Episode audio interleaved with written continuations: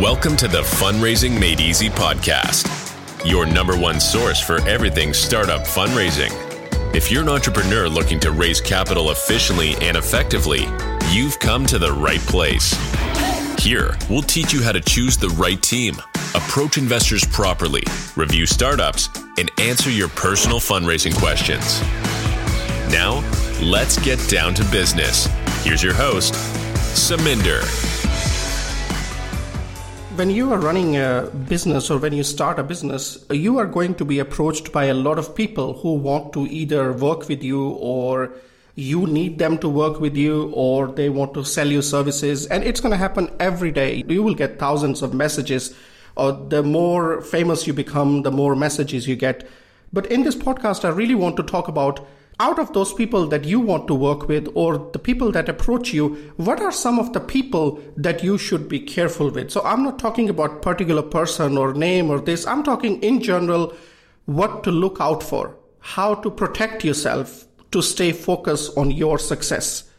So number 1 investors. Oh that's surprising. But there are two type of investors i would say you should be careful with. Number 1 investor that tells you in the first or second meeting, we like you, we like your idea, we want to invest, and then drags you on for six months.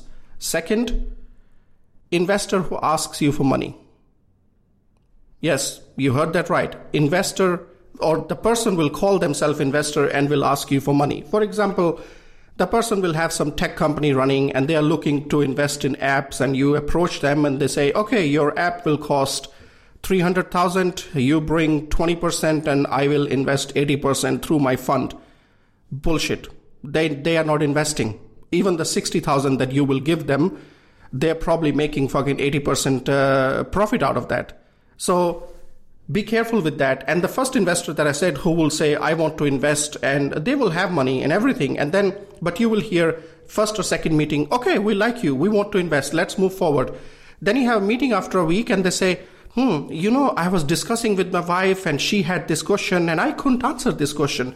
So how would you say this? How would we do this? And you would end up keep going in circles and circles and circles. Now, how to deal with this?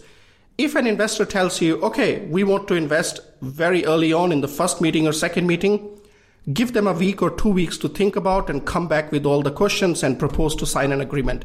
Don't waste more time. Because what will happen, because they have told you, we will invest, and now you have wasted four months, and then you find another investor who will actually invest, then this first investor will tell you, but we told you we will invest, and a verbal agreement is an agreement. We told you, we will invest, and you were like, okay, cool, sounds good. We shook hands. So we have an agreement. Now we had so much costs regarding it. So they will ask you for money if you want to leave. So you are kind of really caught up in this loop that you don't want to be in. So, how to deal with it? If an investor tells you early on, okay, we will invest, let's move forward, tell them, okay, perfect, let's meet again in two weeks. Think of anything you want to think about, write down all the questions you have.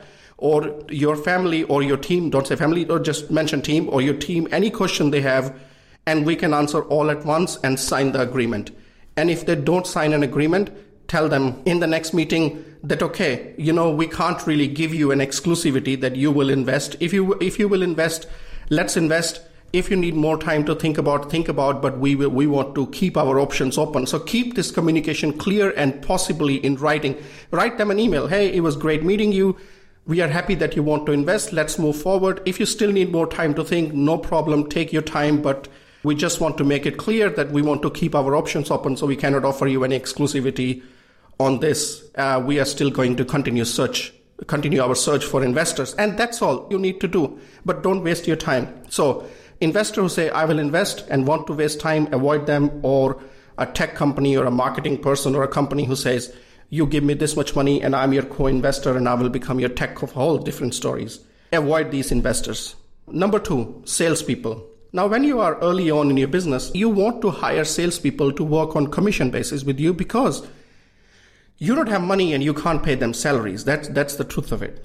So you start looking for salespeople. Now, I'm just going to tell you one thing that happened with me. I was looking for salespeople to work on commission basis. This girl approached me via LinkedIn. Uh, she was living in Spain, had a company registered in UK. Nothing wrong with it. Global economy, I'm all fine with it.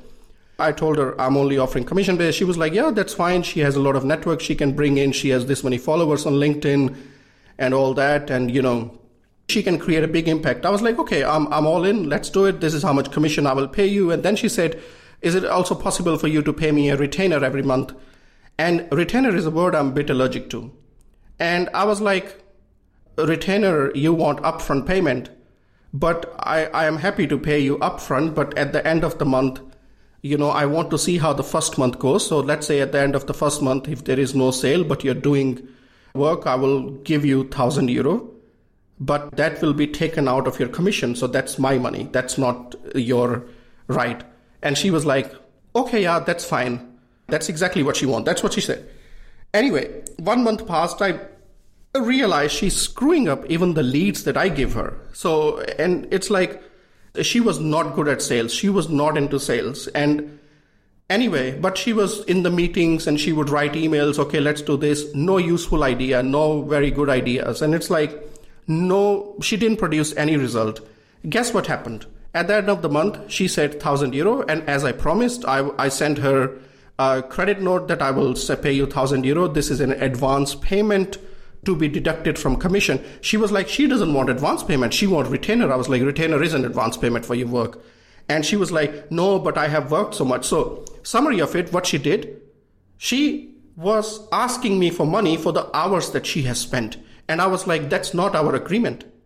I want to pay for the produced results. I don't want to pay for your hours you spend. You know, that's not our deal. I made it clear in the beginning, but she was like, she wanted that thousand euro. And I was like, no, I'm not going to pay you a dime. Do whatever you want, you know.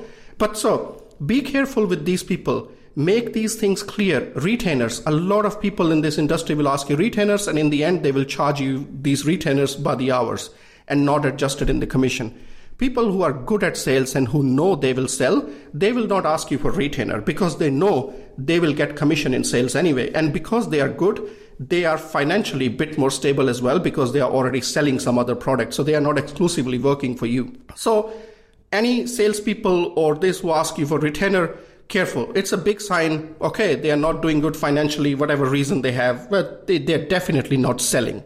That's the, that's the one thing that I got out of my there are few experiences that happen. I just mentioned one, but that's what I got out of it. Okay, so investors, two type of investors, salespeople. What another? Consultants. A lot of consultants would approach you that hey, you are missing your mission statement. You're missing this. Be careful. Don't hire consultants. Investors don't like consultants. When you have an early stage startups have consultant, investors don't like. Make your investors your consultant, and I've discussed it in a bit more detail in other podcasts. Go listen to it. So yeah, consultants next topic is co-founders. You should be careful with co-founders. Yes, because investors will ask you a lot of questions related to co-founders if you don't know them for long, if you don't do this. And one of the biggest thing you should be careful when looking for a co-founder is, is the co-founder on the same wavelength as you are into business? Are they willing to sacrifice the same? So be clear, you can't pay them upfront or I am approaching this investor, and for the first three months, there will be no salary, but within three months, we'll finalize this investor, and then I can start paying you. And some of the people would agree with you that, okay, let's do it. But then after one or two months, they will start coming back to you that, hey, I need some money, and I need this, and I need this. I had this co founder. I hired this one guy as a co founder from India. And that wasn't a very pleasant experience. So, and I had one guy from Netherlands as well in my previous startup it wasn't a good experience. So they, they start with, okay, I don't have to pay them first three months, and then the second month comes and they start coming up with reasons and reasons and reasons. And then they make up all kind of stories that, hey, maybe you can tell me that you will pay me and I can record and show it to the bank and don't do any of this. If you hear any of these excuses, walk away because you need yourself to stay focused on your business. And if any of this is distracting you from that, just get rid of these distractions. Anything that takes away from your focus of your business, any team member, anything, they need to deal with their own problems themselves. That's not your headache. Your headache is the company that you are starting. Stay focused. Another, business partners. A lot of people would want to be your business partners. Now, business collaborations are you going to need because they have certain customers you want access to. But certain business partners will come and say, hey, we can sell your products, we can do this and this. You know, be careful. I'm warning you.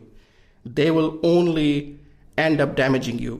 Be very clear right from the beginning what value they add. And if it's costing you money, be whether they say you are co-investing, don't fall for co-investment that they will invest 100,000 and you will invest 20. If you are investing 20,000, just have it in written and very clear understanding of what are you getting for that 20,000. Forget about what they say, how they much will invest, what you are investing and how much you are getting.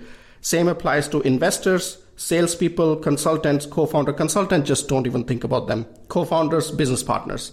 And co-founders, I would say, if you don't get salary, they don't get salary. That's how it should be. And if they if they don't agree, look for somebody else. You know? So just to summarize what we discussed, people you should be careful with. Investors who waste your time and investors who ask who ask you for money. Salespeople asking for retainer. Make it very clear. Don't pay retainers to any salespeople.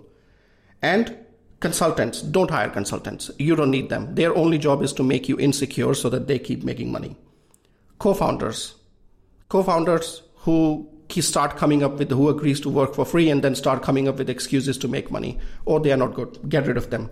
Business partners, be very clear what value that business partner would add and never ever in your business offer exclusivity to anyone early on because the moment you give somebody exclusivity, they will control your business in that market, not you. Thanks for listening to the Fundraising Made Easy podcast. Be sure to subscribe on your favorite podcasting platform so you never miss an episode. For more information, check out investornations.com. Until next time, stay hungry, learn early, and good luck.